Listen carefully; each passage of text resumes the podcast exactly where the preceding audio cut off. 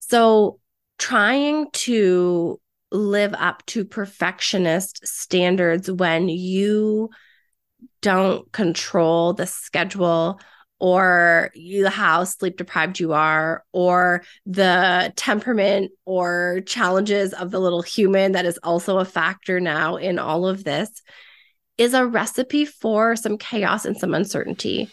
Hi, I'm Amy Kiefer, a nurse, doula, and personal trainer. And I'm Crystal Howell, a women's health and orthopedic physical therapist. We're the co founders of Expecting and Empowered, and we just so happen to be sisters. We built this business because we saw a huge gap between the information that women were given during pregnancy and postpartum and the information that they need. We're committed to helping close the gap so that women are better equipped to navigate these demanding and challenging years. Yes, we're both moms of three, so we know firsthand how many changes women go through physically, mentally, and emotionally because women aren't getting enough information to make informed decisions about their own health. It leaves mothers picking up the pieces afterwards. We need that to change. With our professional backgrounds, we're going to pull the curtain back on this season and give you the information you need to thrive. We're on a mission to change women's health. Let's do this. Today, we have the pleasure of talking to Erica Djossa, who is a registered psychotherapist specializing in maternal mental health with over a decade of experience. She is the founder of Momwell, which is a mom centered virtual therapy service for every stage of motherhood. I love this conversation because we covered so many things that came up for me along my motherhood journey. I know it's going to speak to a lot of you.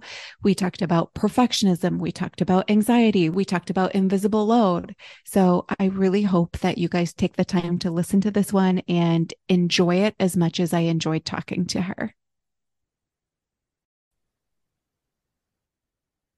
Okay, Erica, I thought that we would start by talking about how Momwell came to be.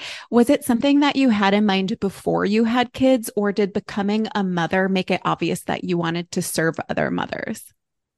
Oh my gosh, I didn't even know that maternal mental health was a specialty until I found myself drowning in motherhood, going through my own postpartum depression and anxiety. That I was like, what is going on with me? I teach these skills with clients as a therapist for a living and I'm I'm struggling in this way. What is going on here? And so I got some special training in perinatal mental health and realized how high risk we are during this mm. time. We know that one in five women are going to experience postpartum depression. And so there's this iceberg ahead, and we know one in five women are going to collide with it head on if not some others brush up against it and be impacted by it. And we don't talk about it. Like i went through seven years of education. I had been in clinical practice for 10 years. I didn't even know that this was a thing to be on the lookout for. So i i went to social media to just spread awareness like let moms know how they can prepare or sort of soften that transition so that it isn't so difficult for them and that was sort of pre pandemic. And then in the pandemic, we grew a lot, obviously, as moms have continued to struggle with straddling the responsibilities of home and work. And um, yeah, now we've, we have evolved into Momwell from Happy as a Mother, like a full fledged mental health platform with services across US and Canada. Yeah, I feel like I was really lucky because I think I found you very early on and mm. I could just so relate to. I think you do a tremendous job with showing these graphics and showing all the different things that mothers could be thinking about. Mm. I know mm. something you talk about is how what's happening right now in modern motherhood is that we can have some pretty unattainable goals. Can you explain why you think that is? We're actually living through the era of what is called intensive mothering mm. or the perfect mother myth. There's a few different words for it, but actually, like in research, it's called intensive mothering. And that is the strong desire or push or pressure societally to be and do everything for our children. So that shows up in a mm. couple ways. We want to give them all of our time and energy and attention and our resources and our finances to give them everything they can to set them up well. We want to meet all of their needs and be as perfect as we can in how we handle their behaviors and how we talk to them because we don't want to create trauma or, you know, mess them up in any way. And there's lots of other pieces to this, but ultimately, what it requires is every cell in our body in order to take care of these human beings.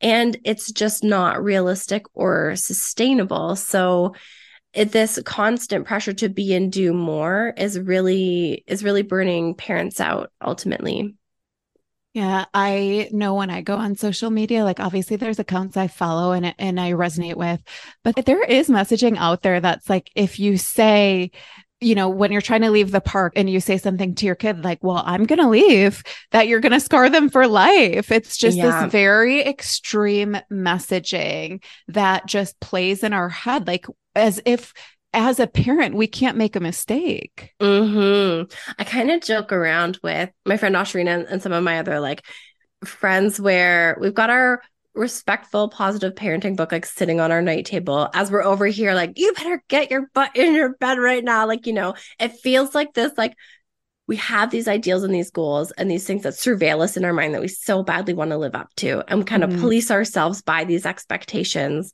But if they're unrealistic to begin with, we constantly feel like we're failing. And this is the really challenging piece. I've actually had many conversations this week, podcasts and otherwise, about this whole parenting and feeling so much pressure to be perfect. Uh, like we can't even praise correctly now. Mm-hmm. Or, like you mm-hmm. said, like any little moment or interaction with our child is starting to feel so high stakes. And that's just not realistically how our relationships work our bond with our child is like a rubber band where there's a lot of flex and give and pull to it. So, you know, there might be tension and we might have a snippy tone and then we come back and we talk about it and we repair. And there's kind of a lot of flex there. It doesn't just shatter anytime we are imperfect. And I think that's what we feel. Like we feel in those moments that if I raise my voice or if I say something incorrectly, if I mishandle this situation, that I'm either going to rupture the attachment with my child or I'm going to screw them up forever. But no one parenting moment defines us. And it is hard when it feels like we're kind of bombarded with that messaging. And I would suggest if anyone is listening and feels that they are exposed to a lot of that to like curate your feed a little bit and maybe mm-hmm. even mute some people or unfollow to give yourself some grace because we can't live in that space all the time.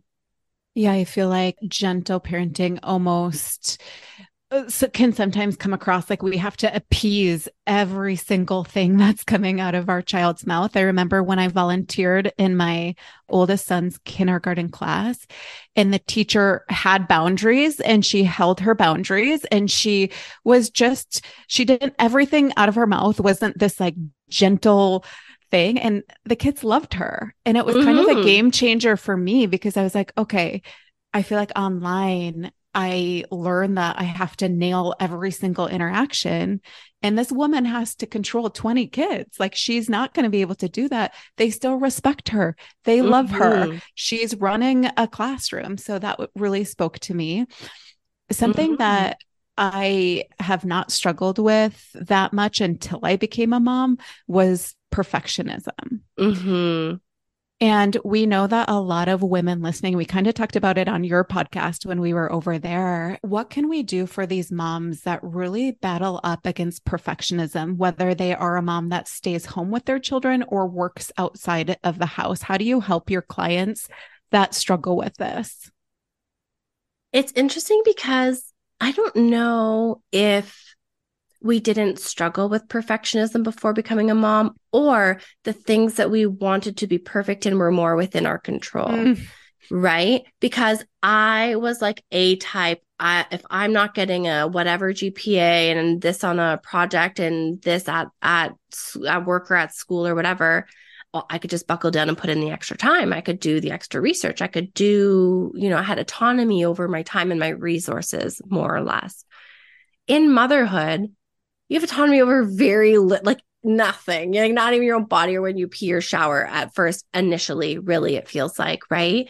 So trying to live up to perfectionist standards when you don't control the schedule or you how sleep deprived you are or the temperament or challenges of the little human that is also a factor now in all of this is a recipe for some chaos and some uncertainty mm. and when we feel anxious and when we're setting unrealistic ideals and we're in perfectionism we're stuck in black and white thinking where it's hard to pivot it's hard to change and we're stuck in like a like a rigid mindset so perfectionism in motherhood just really like motherhood generally speaking just exploits this perfectionism and makes it really really difficult to try and live up to it. When other times in life perfectionism is rewarded. You go over and above mm-hmm. and you do the thing and like you are the A star, you know, whether it's student or colleague or even maybe sibling or family member if that's reinforced in our family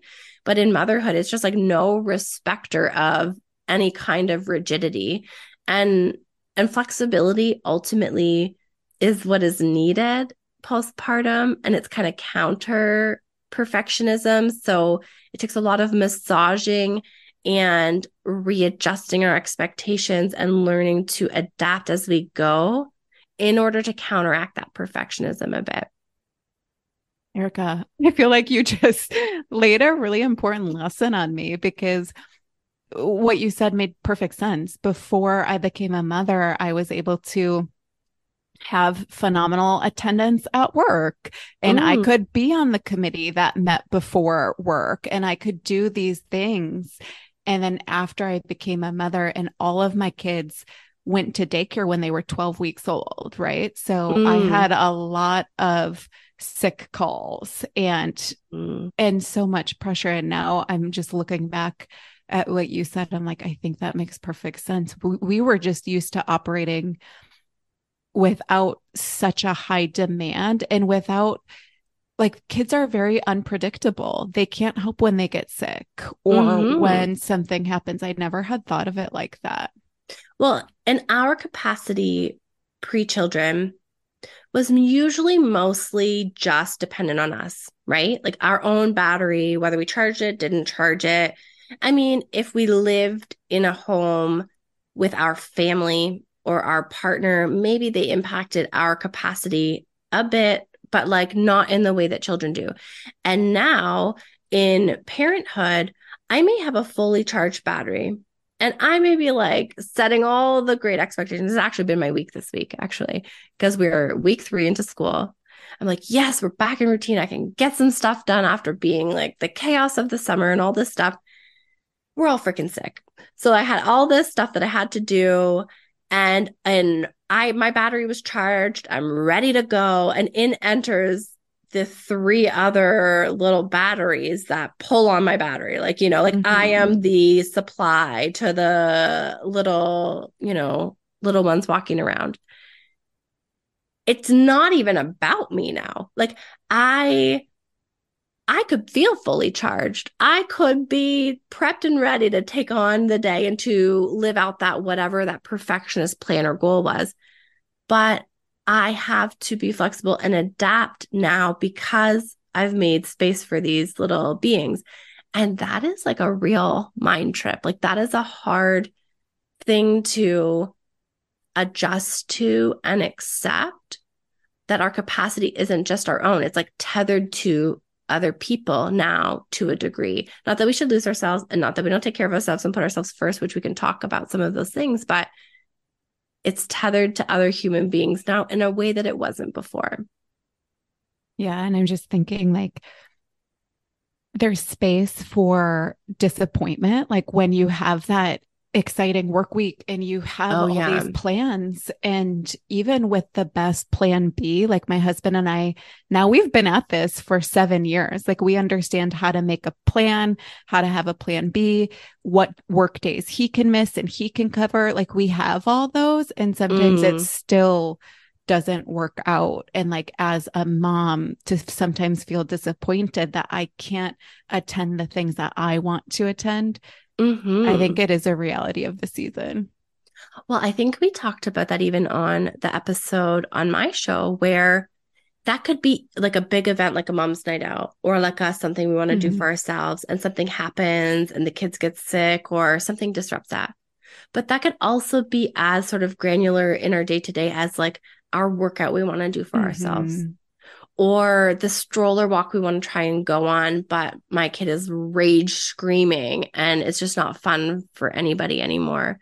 And so there is room in those moments to say, like, oh, this this is really hard. Like, of course, there's grief when things don't go as we would like them to go and and it's not to invalidate or minimize the emotions that come up when these things happen but it's also to say that I'm not going to hold on to the unrealistic expectation like I'm going to roll with the new information and the data that I have because mm what happens when we are postpartum or otherwise in motherhood when we have unrealistic expectations let's say of our day or of the postpartum period, what however we want to paint it.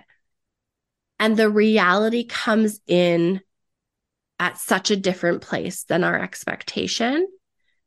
The gap and how far apart those things are are a really good indicator of how much distress we're going to experience. So mm. if my mm. day, like if in the postpartum I thought going into like mat leave or my time off, it was going to be romanticized like sunshine and rainbows and i had these maternal instincts and they're going to kick in and i'm going to thrive in my role and like this is sort of my expectation of motherhood. I didn't know what it meant to be a mother. I honestly don't even know what my expectations were. And it comes in as bleeding and diapers and sore nipples and sleep deprivation and like there is a huge gap there.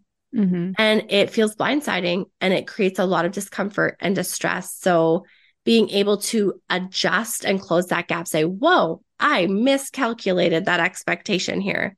I miscalculated this week what I was going to get done because I couldn't have foreseen that we were all mm-hmm. going to be sick and under the weather. But I know now that I have to roll with it and incorporate some flexibility and acceptance. Still hard, still frustrating, still not going to minimize how I feel about it, but I'm going to roll with it and sort of accept it to a degree. And that allows for less suffering along the way. Yeah, and something you had mentioned earlier in the interview was about the this idea of postpartum anxiety you know, we had a really unforeseen thing happen to a lot of listeners, which was the pandemic. And mm. we heard that that even created more anxiety in new moms. So I want to know how do you see anxiety affecting women, particularly those that are in early motherhood and postpartum days? What does that look like? Mm. Well, it's interesting because I think there's kind of two things here postpartum anxiety is something that is experienced, I would say, kind of like on an individual level, physiologically, biologically in our body, as well as, you know, in our social supports and environment. It, it's kind of like an individual experience. But then there is the broader context in which we're mothering that also impacts our levels of anxiety and impacts how we feel and adjust in motherhood. So postpartum anxiety individually we know happens in like the numbers are are sort of varied 1 in 5 to 1 in 10 women. And we know that it is often present with postpartum depression and that's most often when it gets caught but not always. And when it's not it often gets chalked up to oh this is just new mom jitters. This is new mom worries and it kind of gets poo-pooed and gets dismissed so, this is a very real experience. This experience is around whether the context in motherhood is changing or not, and something that we need to be screening for and on the lookout for, something that happens based on our body changing and entering our new role, all of those things. Then we've got the context in which we're mothering. We've got pandemics, we've got gun violence, we've got all kinds of scary news and, you know, opposing parties and things that are going on that climate change like i get messages about these things daily mm. the anxiety that people like can you talk about this thing? I have so much anxiety about this health anxiety that has continued to be prevalent since covid. And we can't deny the impact that that has on the everyday mothering parent. Like, so I just did an interview with somebody and we were talking about how this, like, the most prevalent rates of anxiety we've ever seen are in millennials and Gen Z. And there's a mm. lot of reasons for that. I think like we've lived through some interesting things, as did our parents and grandparents, like world wars, you know, but also we are tethered to social media and seeing a constant loop of information and news that also impacts our mental health as well. The frequency at which we're exposed to all of these things, I think, also plays a role. I had to really work on my doom scrolling.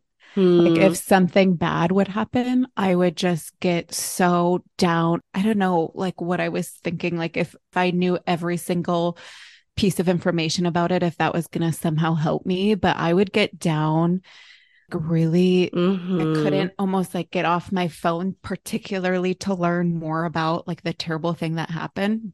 Mm-hmm. And I mm-hmm. had to learn that that really didn't feel helpful in the at the end of the day like I needed to find other ways to cope with the hard things that have happened. Mm-hmm. I want to know what do you see as red flags that people could look for when it comes to anxiety? Um, I, I know we talked about postpartum physical red flags on your podcast, but I'm mm-hmm. wondering how do we know when anxiety tips into an issue? Because I also think on social media, we kind of see everyone throwing the term around mm-hmm. like as if it's not serious. So, what do you look for when it comes to red flags? Hmm. So, ultimately, when we enter motherhood, especially as first time moms, we're gonna feel nervous and like we are learning a new role on the job. There's a whole human involved. Like the stakes feel really high, right? So we don't want to take an experience that is common and pathologize it but mm. we also don't want to not take it seriously mm. and just chalk it up to new mom worry if it is actually impacting their life in a negative way. So, some things that we see and sort of like the textbook and sort of verbiage here is like if it's impacting your daily functioning, if it is limiting you from doing things that you would typically do. So, when we feel anxious, we kind of have two ish reactions one, we want to avoid the thing that's making us anxious. Mm. So a lot of this comes up in intrusive thoughts in the postpartum period. We've got scary thoughts of like unwanted harm coming to baby. And so we don't want to walk in this with the stroller down the scary road, or we don't want to go do the thing that feels like too much of a threat. So we avoid and we pull back. So avoidance that is interfering with your life, or if your fear or your worry is not allowing you to move freely and live, that's a red flag.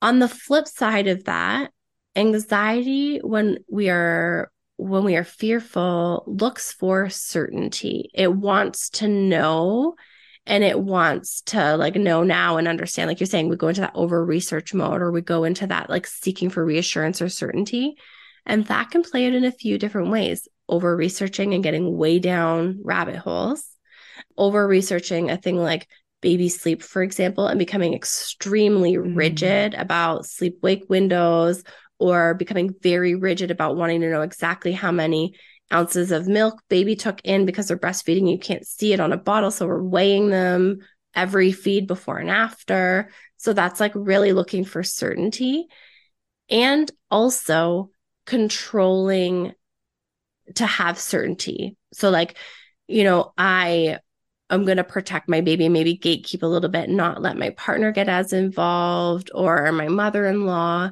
or want to control the environment a little bit. Like, as soon as we have, like, our anxiety starts to control the behaviors of other people around us, also red flag. So it comes out in our behaviors. I think we can be on the lookout for for some of those reassurance seeking, controlling, and avoidance is a is a big one.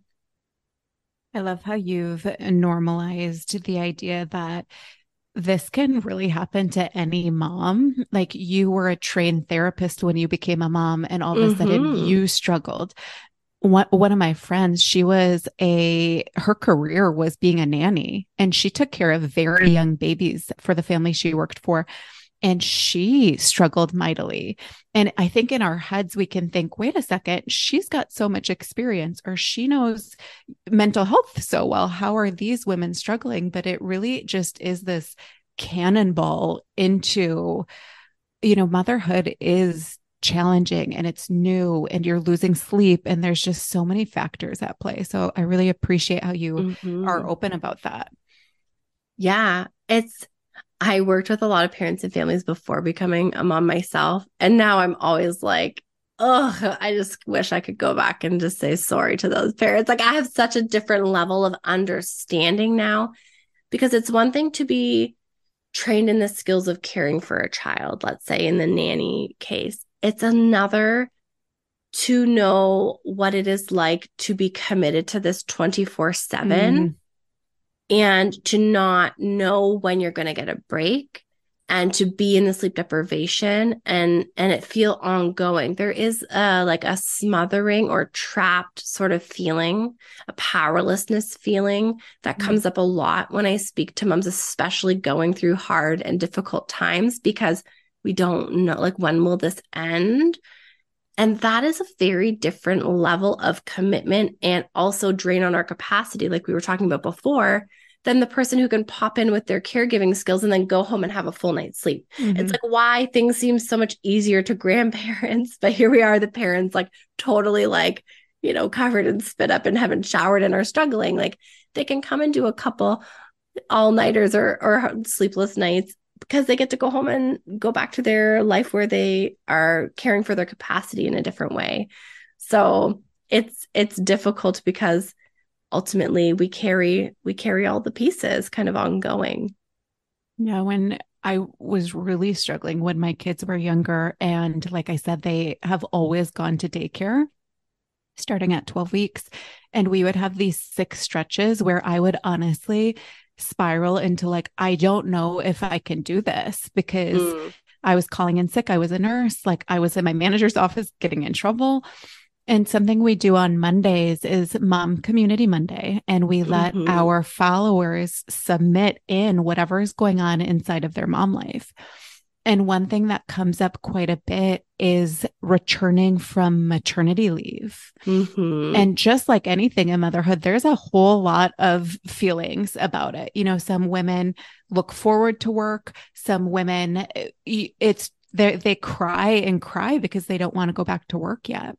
I know mm-hmm. you've done a couple posts on the topic, so I was wondering if you could give us any advice for kind of going through this big transition as moms. Mm-hmm. We actually have three mini courses on this topic in a couple of different pain point areas. We've got transitioning to daycare. We've got emotionally preparing to go back to work. And then we have redistributing tasks when we go back to work because there are mm-hmm. a lot of big pain points that come up in the back to work and it can be different for everyone. One, maybe we feel like we don't have a choice because we don't have paid leave, our job is not protected, we have to go back for financial reasons. Feeling like you have to leave your baby before you're ready and go back and you don't have a choice in the matter is excruciatingly hard to process and accept, right? Especially when we're talking about that intensive mothering myth off the top that also really reinforces that you're the best caregiver for your child. Your child should be with you. You should be with your child. There's this like narrative of like, I should be the one. And then, you know, and I'm putting them in daycare. So that that can be really difficult to process and then on the flip side of that, there are people who maybe feel more than ready to go back to work. They want to reclaim parts of themselves. They feel so good in, you know, getting back into something for them. Ultimately, on both sides, there's usually guilt that is mm-hmm. experienced mm-hmm. because we feel guilty that we are enjoying being apart from our child, or we feel guilty that we're apart from them and we want to be at home. No one gets off here without guilt, which is really unfortunate because we feel I don't know, we feel like we have to be all in our mothering, or if we find enjoyment or satisfaction outside of mothering, our mothering should have been enough and we are apart from them. So it's it's a complex thing that everyone can come from these different places and ultimately they end up just feeling guilty or like they're not doing a good enough job typically in both of those roles. It's so hard when you say that out loud because it can really feel like there's no way to win. like mm-hmm. you're either feeling guilty no matter how you're feeling about going back to work. And now, a quick break to talk about the sponsor of this podcast, Expecting and Empowered. Have you ever wondered, is this workout safe to do after having a baby? What should I do to recover in postpartum? If you have, you're not alone. And the good news is we've got a program for you. Whether you've had a cesarean or a vaginal birth, our app is designed to meet you exactly where you are and help you to restore your pelvic floor, core, and rebuild strength after having a baby. One of our app users said, I worked out religiously prior to pregnancy and felt so lost postpartum until I found these ladies. The workouts are just the right length to be able to fit it into a busy day. C-section recovery is no joke, and they've built the guide from experience and expertise. You can sign up for the app now for 25% off with the promo code podcast25. This brings the yearly subscription down to just $10 a month. And this includes every app program, including strength training, yoga, core, and running. Visit app.expectingandempowered.com to sign up today. And we'll see you guys in the app. I know when you teach on this subject, something that you talk about is the invisible load of mm-hmm. returning back to work. I want to know what do you hear from your patients and your community about specifically that subject? Hmm. I think that really plays into the redistributing tasks to going back to work, right? And it's not that there is no winning for the working mom. It's that it, with our current mindset and expectations of ourselves, we cannot possibly give 100% both at work and at home. Mm. We talked about that perfectionism, right? We're used to giving 100% at work, maybe. And now we want to give 100% at home. Well, that math just ain't mathing. Like it's mm-hmm. not possible, right? We're going to burn ourselves out. And so what we start to look at then are things like the invisible load and redistributing tasks so that mom isn't having to carry everything at home while also carrying responsibility at work we make an assumption going back to work that the tasks are automatically going to redistribute themselves and that happens like none of the time. It, like it really actually doesn't happen because the tasks weren't really divided off of any core criteria to begin with. They were just kind of like auto assigned based on like role and gender typically a lot of the time. So mom we know according to a lot of the statistics and research that are out there continue to hold on to the majority of the home and care work while also working out of the home possibly full time so, in order to not feel guilt, in order to relieve some pressure, in order to relieve the invisible load that mom carries, we have to get really intentional about bringing partners in and redistributing these tasks and sharing this load. Now, the invisible load is tricky because it is invisible. Like sometimes we don't even know what we're carrying or how to articulate it. And that's why I think the graphics that you refer to are really, they resonate so much with people because they take something that we didn't really have the language to communicate and give us a talking point with our partner on like all the things that are involved here. So the first step is making the things that you are carrying in your mind, especially that emotional, mental labor, invisible labor, making them seen and known so that there can actually be a conversation with your partner on how these can be redistributed. Uh, one of the reasons I like to be so honest about my struggles is because I'm hoping to help the women that are coming behind me. Mm-hmm. Because I didn't even think about that when I went back to work after my first. And then it was almost like, by the time we had number two and certainly number three, it was so beyond necessary. Like I was either going to sink or I needed to get my partner. And he was always willing. That was the crazy thing, too. It's mm-hmm. like he was always willing. And I was almost like gatekeeping some things that I thought should really belong to me, mm-hmm. including sick days. Like I was a nurse, mm-hmm. I was the mom, I breastfed. I felt like if this child is sick, he needs me to mm-hmm to make him feel better. So, one thing that we know can come up with moms and with sick children is this idea of sleep deprivation. Mm. And I know you cover this, and it is a challenging subject because it feels almost like one of those things where, as women, we can feel like it comes with the territory. Mm-hmm. And we need to suck it up. And that's what we're going to do. So I want to know how do we get women more sleep when they are, you know, in the trenches of sleep deprivation? Mm-hmm. It's interesting. I'm I've written a book and it's coming out early next year, but we talk a lot about assumptions and reframes. Mm. And when we talk about tasks, uh, this would be a child care task. This would be a caregiving task, night wakings and night feedings.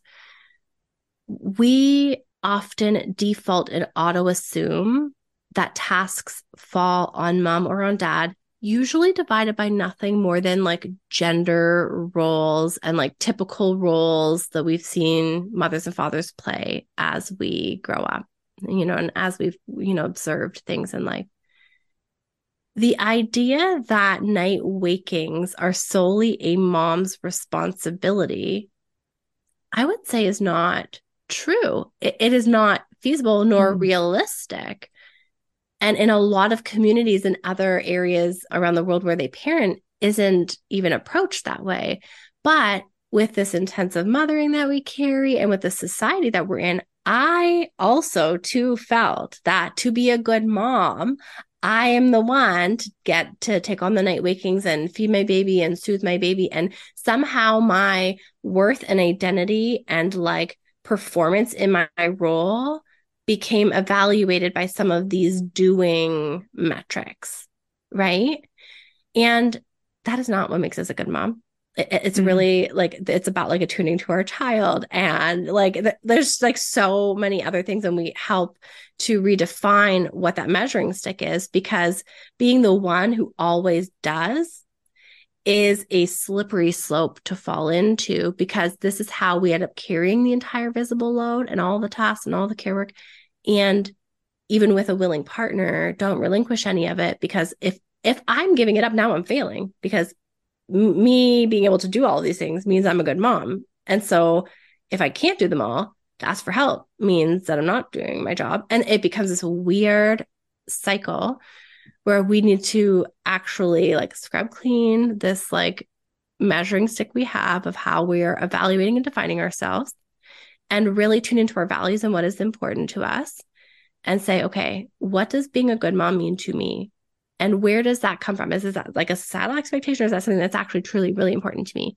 Things like me being a safe place for my children to bring any conversation, me being attuned to my child and, you know, having moments of presence and connection with them. Not every moment is connected and present, but like having pockets and moment of time you know like whatever your your values are like i really value like experiences and, and other things and you kind of create your own criteria rather than thinking that being the sole caregiver or that breastfeeding and then ultimately we have to formula feed and then feel like we're failing. Like some of these things that we traditionally define ourselves by just they're not realistic and they really trip us up and ultimately leave us feeling like we're failing and like we're not doing a good enough job you know what uh, comes up for me is I I so remember the idea of wanting to kind of protect my husband's sleep because he had to go to work. Mm, and I was home mm-hmm. with the baby. So, like, of course, I could be more tired because you're going to work.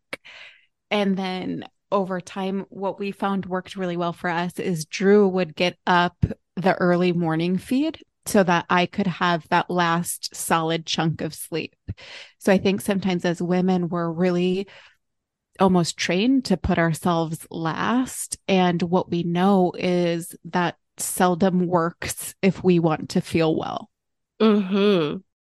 And it brings up a whole other can of worms in terms of time. And I know my friend Eve Rodsky talks about this a lot. She describes it as like our time is like infinite and our t- and our partner's time is like diamonds and it's so valuable. Yeah. We have to protect it. And our time in a caregiving role is not valued on equal playing field as our partner because we're not mm-hmm. exchanging our time for money. So there's a whole bunch here, but ultimately the work we do day in and day out as caregivers is valuable. It is some of the hardest work. It is some of the, you know, most testing work. Also, we're caring for a whole freaking human being here. We might be protecting our partner's time to go to like the office and push some papers around. No disrespect, but like the stakes are not the same. So, in our culture, we don't value care work and therefore we don't mm-hmm. value a mother's time. And that is an internalized belief that we have that we have to undo. We have to like let ourselves know and and teach ourselves and sort of relearn that this is valuable and this is work and what I'm doing is meaningful and it matters and my time and my sleep also matter. Absolutely. You had a post and it said that mental health is the biggest worry for moms, according to the Mother's 2023 Annual State of Motherhood Survey. Mm-hmm. You know, mm-hmm. part of me feels like, is are we becoming more aware that our mental health is important? But part of me also realizes the state that we're in, so many of the things that you've spoken about already. So I want to know could you speak on why you think that that is ranked number one and what your thoughts and feelings are about that? Mm-hmm. You bring up a really valid point that millennials are one of the most mentally health forward generations. Mm. So they will seek out mental health care. They will talk about it more readily. Like they're really destigmatizing conversations around mental health. I would say maternal mental health is not quite on that same forefront because there is okay. something sort of taboo about asking for help in motherhood still that feels like an admitting that we're failing that isn't quite up there in the same way as it is like going to get mental health care for our kids or something. You know what I mean? It feels a little more threatening or different sometimes, but still we're making really big strides. So there is like an overall acceptance and awareness more so in our generation and younger generations. So that's that's for sure a piece of it. And then I think that also it's just such a concern because of kind of like the world that we've been living in the past like 3 4 years. Like there's been a lot that has happened in a short span of time and the constant stream and access to this information, I think really plays on our mental health because there may have been a lot of things going on in our parents' generation, you know, but they didn't have it on endless loop in their social media and all of these places. When we're constantly exposed and bombarded with um, negative news events happening, it takes that one kind of isolated event that's maybe like a 0.0001% chance of a thing actually happening and makes it feel as though it will actually occur. Like if I go to the amusement park, this event will replicate itself. And so we start to like pull back because we sort of overestimate the likelihood that these things can begin to happen. So I think that our digital age also really impacts the mental health piece here and the anxiety piece. And then the last piece is like housing and finances and prepping for a recession. In that motherhood survey specifically, Motherly had asked about um, fears about a recession, finances, and if they were sort of adjusting spending accordingly because of fear of recession. And so finances and just trying to make ends meet as two earning, you know, a two income household also, I mean, ultimately impacts our mental health as well. It just feels like there's a whole lot going on right now. Mm-hmm. And then mm-hmm. the idea of you it's just constantly in your face because many of us choose to be on social media. And so it's almost like we can't get away from it. Do you have any tips on like how you curate your own feed or what you would recommend to people that do feel like you know what? I do think that social media impacts my mental health negatively. Mm-hmm. It's interesting because as somebody who's built their platform on social media, mm-hmm. I value it. And I right. see I see the power, I see the value in social media. And then I also see how if left unchecked or without boundaries, it can really negatively impact us sometimes. So I think that mindfully scrolling, like you talked about the doom scrolling and becoming aware that this was not helpful. I think that like what we bring when we're scrolling is going to impact how we interpret the things that we're seeing. So, for example, I might open a post one day, and if I'm in a really crummy state of mind, I might be like, oh, I really don't like that person doing that, blah, blah, blah, like feel jealous or feel whatever. And the next day, if I'm not in that funk, I have zero issues with that post. So, one, like tune in to yourself and know what you're bringing to the table when you're doing these things. And if it takes a turn and goes left and it starts to spiral while you're scrolling, like get out of the app and go, like, you know, breathe, stretch, shower, something other than continuing to, to scroll. Also, like really practical things like turn off all your notifications and mindfully choose when you want to go into your app um, when it comes to news and taking in sort of world events, we don't want to go so far the opposite direction that we're not informed. Mm-hmm. Um, this is a big thing, like censorship, being informed, not informed, like is a is a big conversation right now, and and how you get your media and what outlets you expose yourself to, and and all of that. Ultimately, it's important to be informed, within containment and boundaries. So maybe you schedule your like news perusing and updating to like a 15 minute chunk or 20 minute chunk for the day. And then you like move on. Like you don't have it on in the background streaming all the time. Like you're, you limit your exposure that it can't be front of mind all the time. Same goes for social media. Like if, if you need to put some limits on that or unfollowing and muting people who trigger you which comes back to that mindful scrolling of knowing when you're feeling pulled in a in a triggered direction. When there's something really sad happening i just know i have a boundary of like i can't look at it before i go to bed. Mm-hmm. like i have to just do i i read instead to make sure that i just am not going to go into that before i go to bed you have Erica. less capacity in the yeah. evening to deal with it. In the morning, yeah. with a fresh set of like a battery fully charged, it might roll off your back differently, right? So it's like you know yourself and what works for you and what doesn't. Absolutely. This has been such a great conversation. As you know, I'm a huge fan of everything that you're doing and the way that you're helping mothers. If people are just finding you, where can they find more of you? Mm-hmm. So we're at Momwell on Instagram, momwell.com, Momwell podcast, kind of Momwell everywhere.